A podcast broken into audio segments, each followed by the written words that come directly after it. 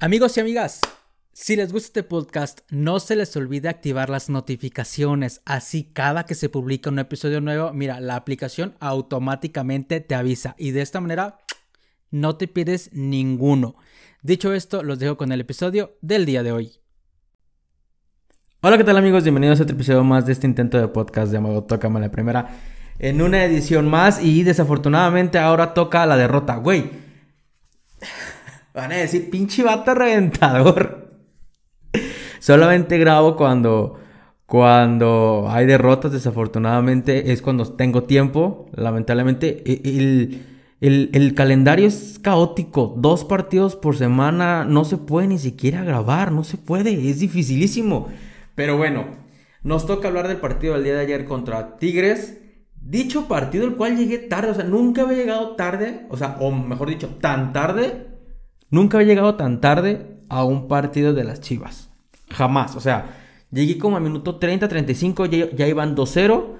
Venía escuchándolo en, el radio y, güey, qué, triste llegar. La ciudad era un caos. La ciudad fue un caos. Todo estaba atoradísimo. Muchísima gente llegó a esa hora. El estacionamiento. No, no, no, no, no sé, no sé qué pasó. Fue, fue fue completamente caos. Hice una hora, una hora de mi casa al estadio, güey. Una hora cuando generalmente hago 30 minutos o un poco menos. Dependiendo qué tan rápido y furioso me siento en ese momento. Pero el día de ayer, no sé qué sucedió que, que la ciudad colapsó. Y pues desafortunadamente llegué hasta el 2-0. Me evité 40 minutos eh, de, de, buen partido, de buen fútbol. Ya vi lo que, lo que, lo que se jugó en, esos, en ese tiempo. Y güey, o sea, realmente, ya enfocándonos ya en el partido, realmente Chivas debió terminar el primer tiempo ganando 2-0. Ah, se, terminó, se tuvo que haber ido al descanso en, ese, en lugar de ese 2-0 de manera adversa. Nos tuvimos que haber ido con un resultado favorecedor hacia nosotros. O sea, el Guadalajara jugó muy bien los primeros minutos del partido y me parece que Chivas se desesperó. Chivas se desesperó porque llegaba, llegaba, tocaba muy bien el balón, no le prestaba el balón a Tigres, lo dominaba, parecía como conos, Tigres realmente no se movían, estaban lentos.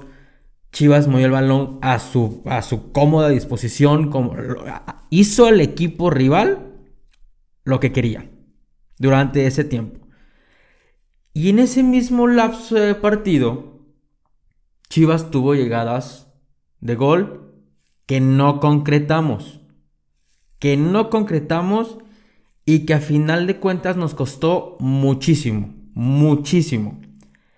Entonces, cuando el Guadalajara tiene un dominio amplio del balón, cuando el Guadalajara tiene un dominio del primer tiempo y del, del partido en general, tienes llegadas no concretas y de repente el patas de raqueta de Ormeño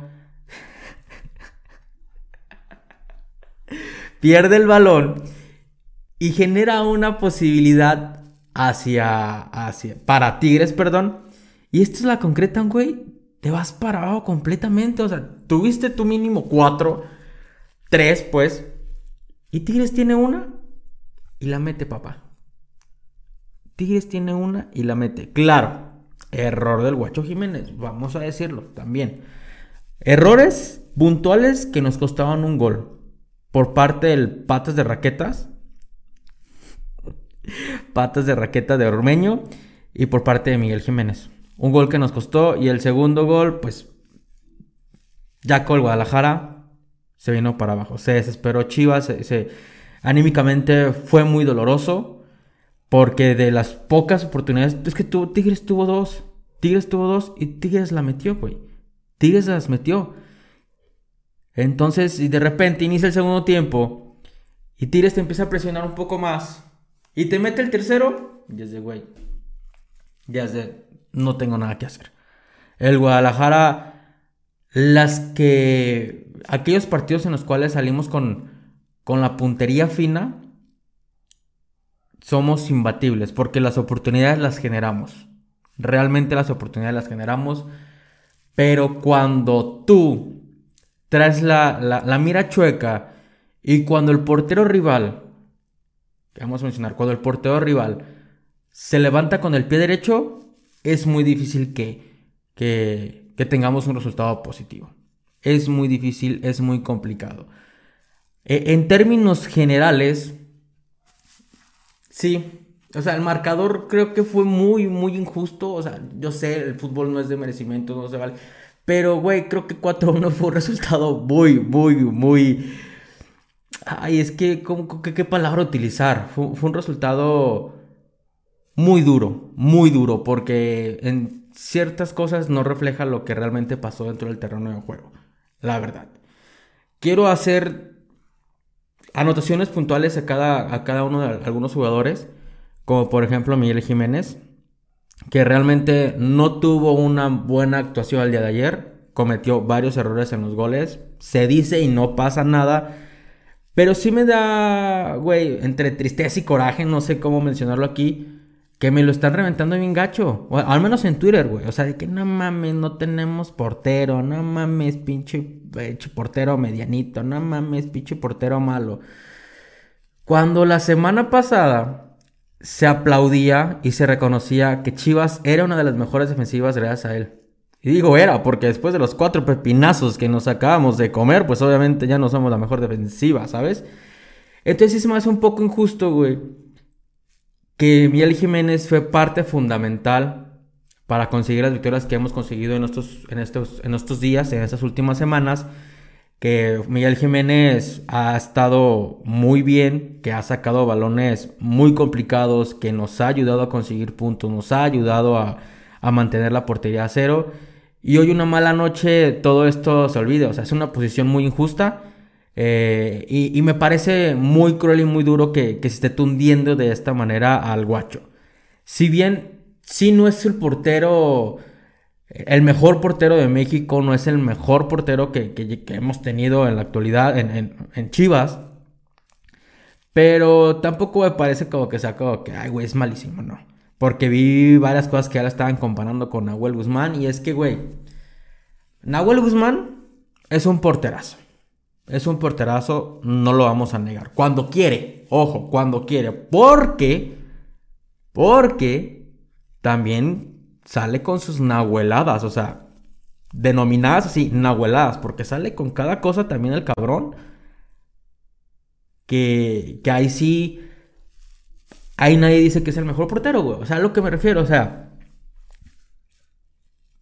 fue muy dura una parte de la afición decir, ay, güey, esa es la diferencia entre tener portero y no tener portero. Esa es la diferencia entre un buen portero y un mal portero. Y me parece que es, es duro. Es duro, es duro. Sí, te digo, no. Miguel Jiménez quizás no es la calidad de Nahuel Guzmán. Pero a final de cuentas, güey, creo que. Creo que está siendo muy injusto. Muy injusto con Guacho. Porque creo, considero y pienso que gran parte de, de, de, los puntos que hemos obtenido es gracias a él. La verdad, la verdad. Otra parte que, que no me gustó, al menos en, una, en un lapso del partido, en la cual Alexis Vega estaba como frustrado caminando y, y, cuando no se la pasaban, se desentendía completamente la jugada. ¿Sabes? Creo que era chinguen a su madre si no me la pasan. O sea, sí que es el jugador más talentoso del, del, del equipo, perdón. Pero también no tener esa como disposición o, o, de que tú estás, tu equipo está atacando, atacando y no te la pasan y te desentiendes completamente, te molestas y te regresas. O sea, literalmente el vato se agacha y da la espalda hacia donde va la jugada a, ofensiva. Ese tipo de actitudes a mí me parecen muy tristes y muy lamentables y no creo que debería ser así. Pero bueno. Lo de Ormeño, completamente insostenible en el Guadalajara. O sea, aquí se... Bueno, no sé si aquí lo dije, pero, pero si no, aquí lo digo otra vez. La crítica de Ormeño no era por su nacionalidad. Ni, ni por todo ese despapay. En lo personal, la crítica de Ormeño era porque es un delantero que no te brinda absolutamente nada. Han sido más errores de Ormeño que aciertos los que has tenido en, esto, en, estos pocos minutos que ha visto en el, en el terreno de juego. No se le ve. Y lo dije, lo puse en un tweet, güey. El vato corre como... O sea, no sabe correr, güey. O sea, el vato... Me desespera incluso de verlo correr no sabe correr, güey. Pero pues uno es uno que es solamente un aficionado, güey. Que no puede decir nada.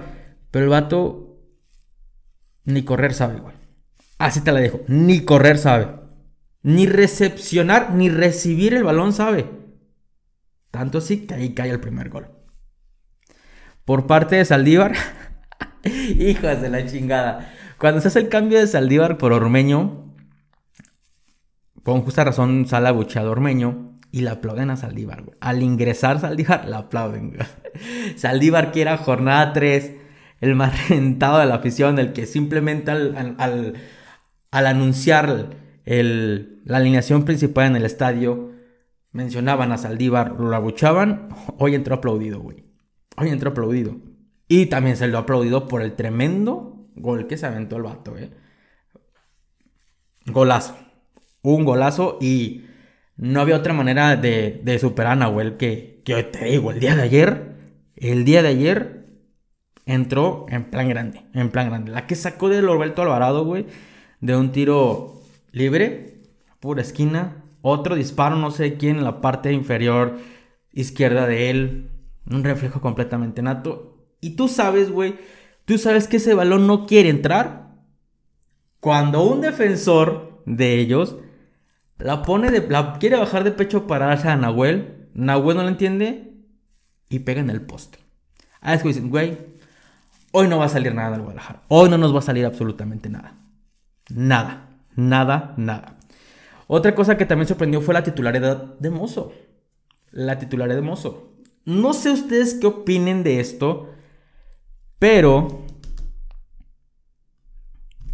No me gustó.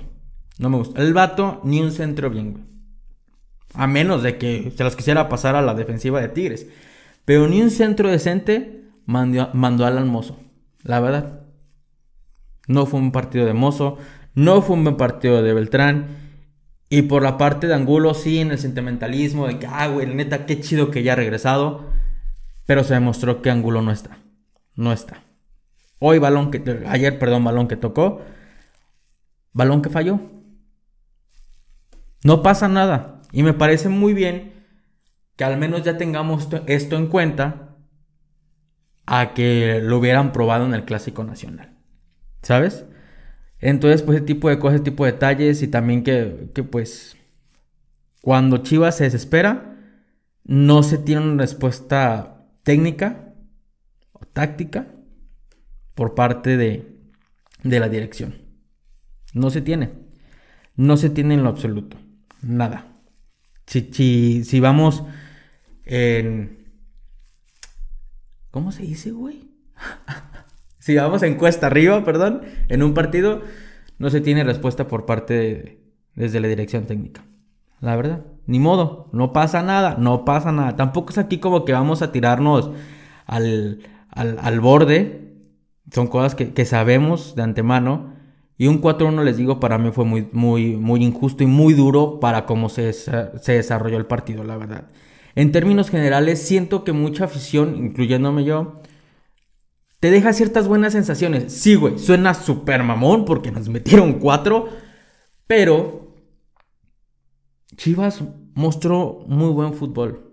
Muy buen fútbol, realmente, muy buen fútbol. Nada más que hay que recordar que el fútbol se, se gana con goles no con jugar bien. Pero, pero ahí vamos, güey.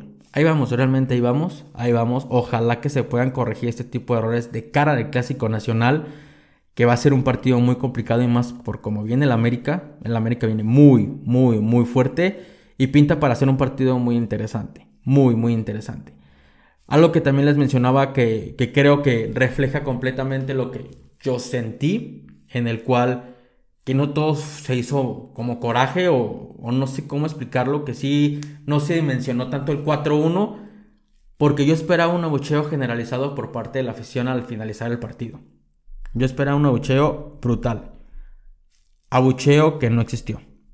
No existió ese abucheo. Hubo aplausos incluso. Hubo aplausos incluso.